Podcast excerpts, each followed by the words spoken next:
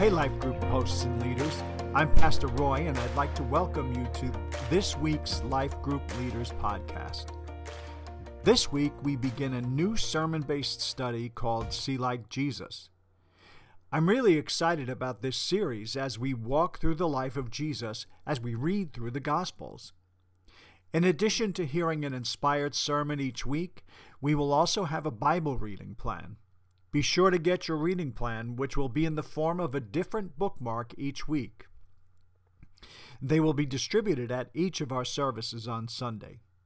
This week, we start the reading plan that will take us from the beginning of the Gospels through the birth narratives and end with the beginning of Jesus' earthly ministry. Before we move on to the study guide for this week, in light of the fact that there has been a confirmed case of coronavirus in New Jersey, I wanted to share with you some thoughts concerning the coronavirus outbreak. As I'm sure you are all aware, there has been widespread fear and panic over this virus around the world. 2 Timothy 1 7 says, For God has not given us a spirit of fear, but of power and of love and of a sound mind. So, as believers, we need to put our trust in the Lord and not allow ourselves to succumb to the fear and panic we see around us. But in Proverbs 2:11, God's word also says, "Wise choices will watch over you; understanding will keep you safe." So, although we should not fear or panic we need to be wise and take precautions such as washing our hands thoroughly several times a day or staying home when we're not feeling well. As a group leader, you may want to speak to your group about this and encourage them to follow these precautions. If you, as the leader, are not feeling well, either cancel your group meeting, meet via Skype or some other online vehicle, or see if the group can meet at one of the other members' homes with someone else taking the lead that night. Encourage your group members to stay home and not come to group if they are not feeling well. We should all be praying for God's protection and for Him to eradicate this virus. So let's move on to this week's study guide. As you look at the study guide, you may notice that it is not strictly based on the sermon. Because we want to encourage everyone to follow the reading plan, the guide also focuses on the scripture being read throughout the week. We begin with an icebreaker question. This week's icebreaker is Which of Jesus' parables is your favorite, and why is it your favorite? Spend a few minutes allowing those in your group to share their favorite parable and briefly explain why it's their favorite. You'll notice a couple of changes in the other sections of the study guide. Following the icebreaker, the guide begins, as usual, with the reflecting on the sermon section.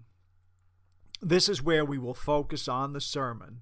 Pastor Chris will be preaching from two particular passages this week one in John chapter 4 and the other in John chapter 1.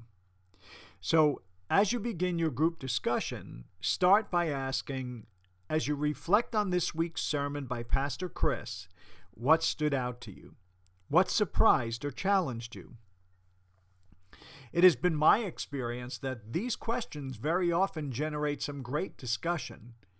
Spend as much time as needed here if the discussion is really going well, and you sense that the Holy Spirit wants you to stay there for a bit. The next set of questions in this section are based on the scripture used in the sermon.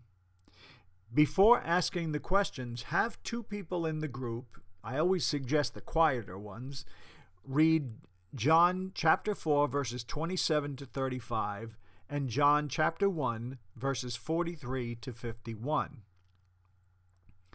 As we look at these passages, we learn that Jesus sees what his disciples don't. The first question here asks, What does he see in the passage from John 4?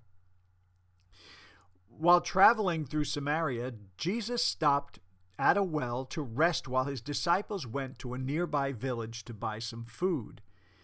While at the well, Jesus met a Samaritan woman and has had what becomes a life changing encounter for, with her. When the disciples return, they don't ask why he's speaking to this woman. Instead, after the woman leaves, they ask they urge Jesus to eat something. He points out that his nourishment comes from doing the will of God. And then he says to them, I tell you, open your eyes and look at the fields. They are ripe for harvest. Jesus was referring to the harvest of souls, a harvest that included people like the Samaritan woman that he had just spent time with. This is what Jesus saw, and the disciples did not. The next part of this question is What did Jesus see in the passage from John 1? Here we see Philip bringing Nathanael to Jesus. As the two men approach him, referring to Nathanael, Jesus says, Now here is a genuine son of Israel, a man of complete integrity. Nathanael asks Jesus how he knew about him, and Jesus replies, I could see you under the fig tree before Philip found you. As a result of this exchange, Nathanael exclaims that Jesus is the Son of God, the King of Israel. Jesus saw Nathanael. He saw him under the fig tree, but more importantly, he saw the person that Nathanael was. He saw his character. Jesus then tells Nathanael and the other disciples that they will see even greater things than this. The next question asks, Why do you think that the disciples don't see what Jesus does?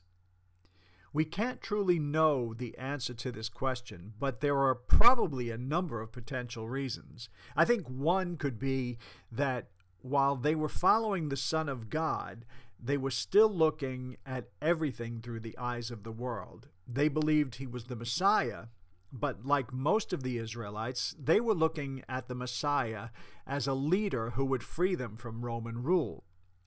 So when Jesus talked of a harvest, they could not see what he was looking at, that, that what he was looking at is souls that need salvation. The final question in this group of questions is how can we see like Jesus?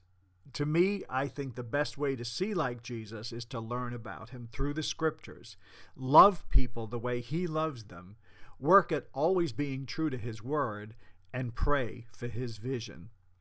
When we do these things, our eyes will be open to see what Jesus sees. The final sermon based question says When we look at Jesus' disciples, we can see that you can follow Jesus and yet not always see like Jesus. How has this been true in your life?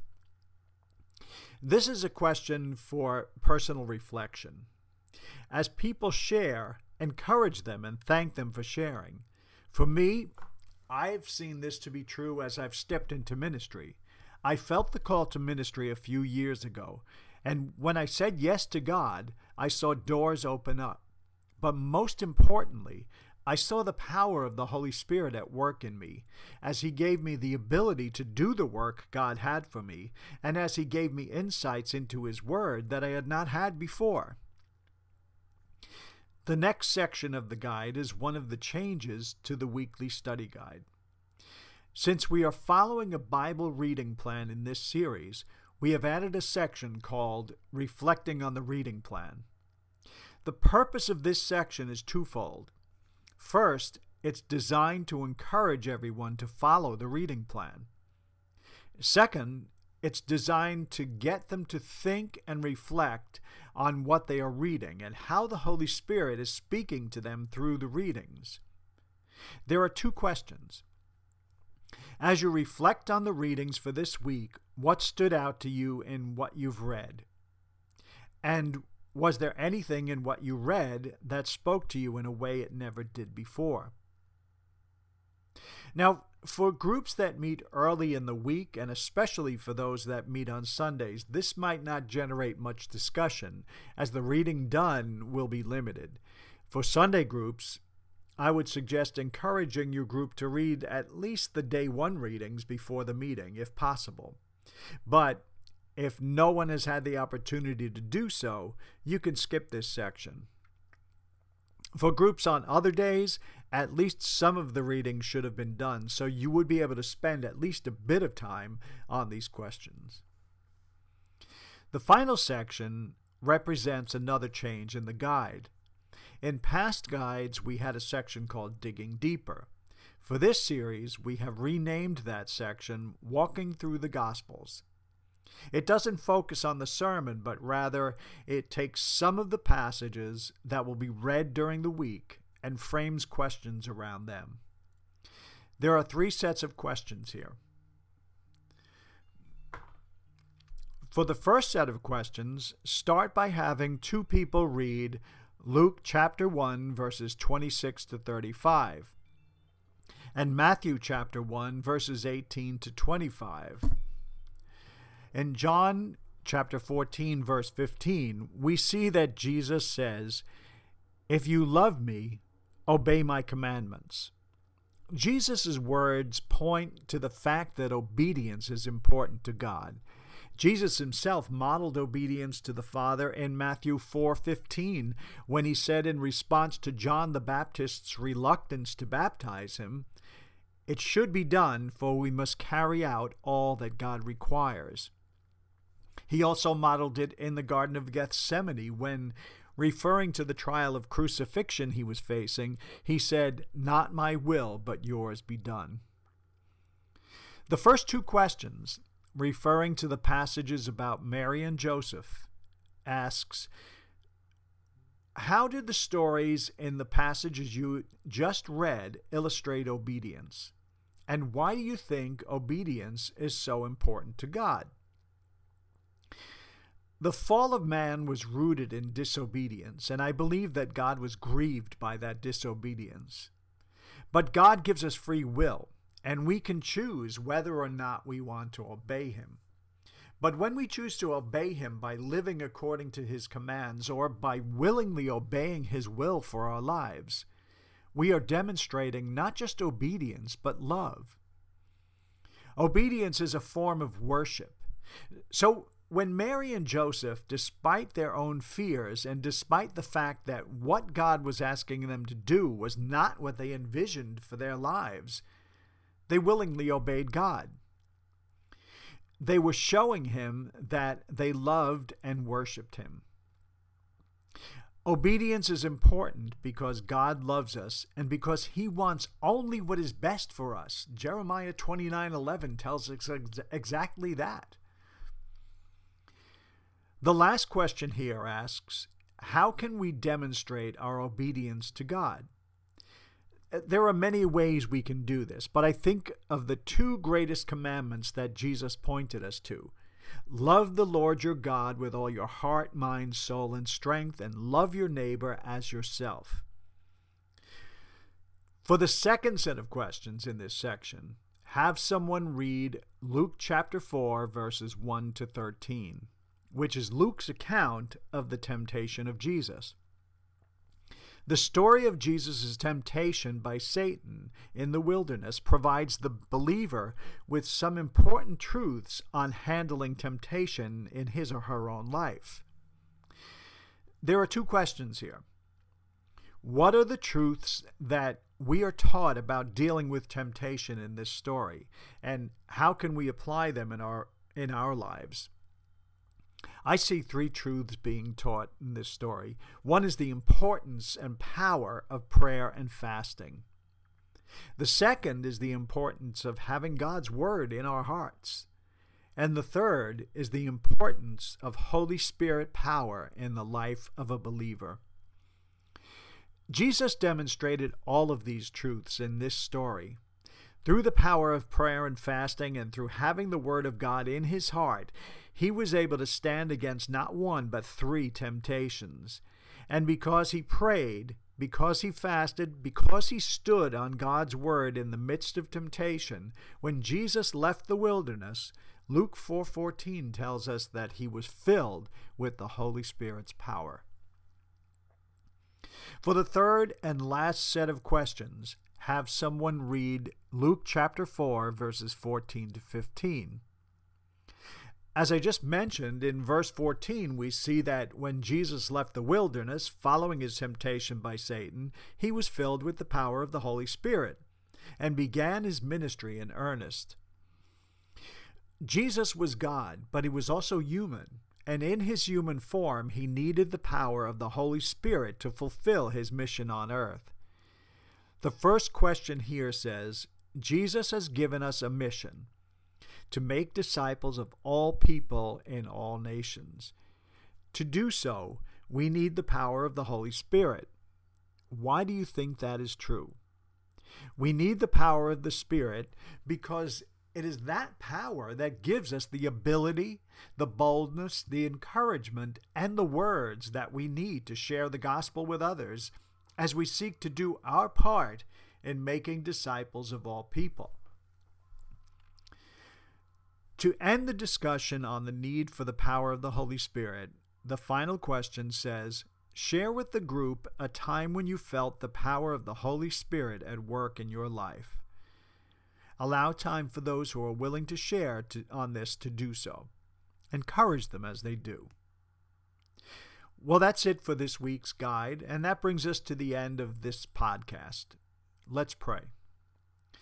Father God, as we begin to walk through the life of your Son Jesus, give us fresh insights. Help us to see things that we've never seen before. Help us to see the things that you want us to see. And help us to see like Jesus sees.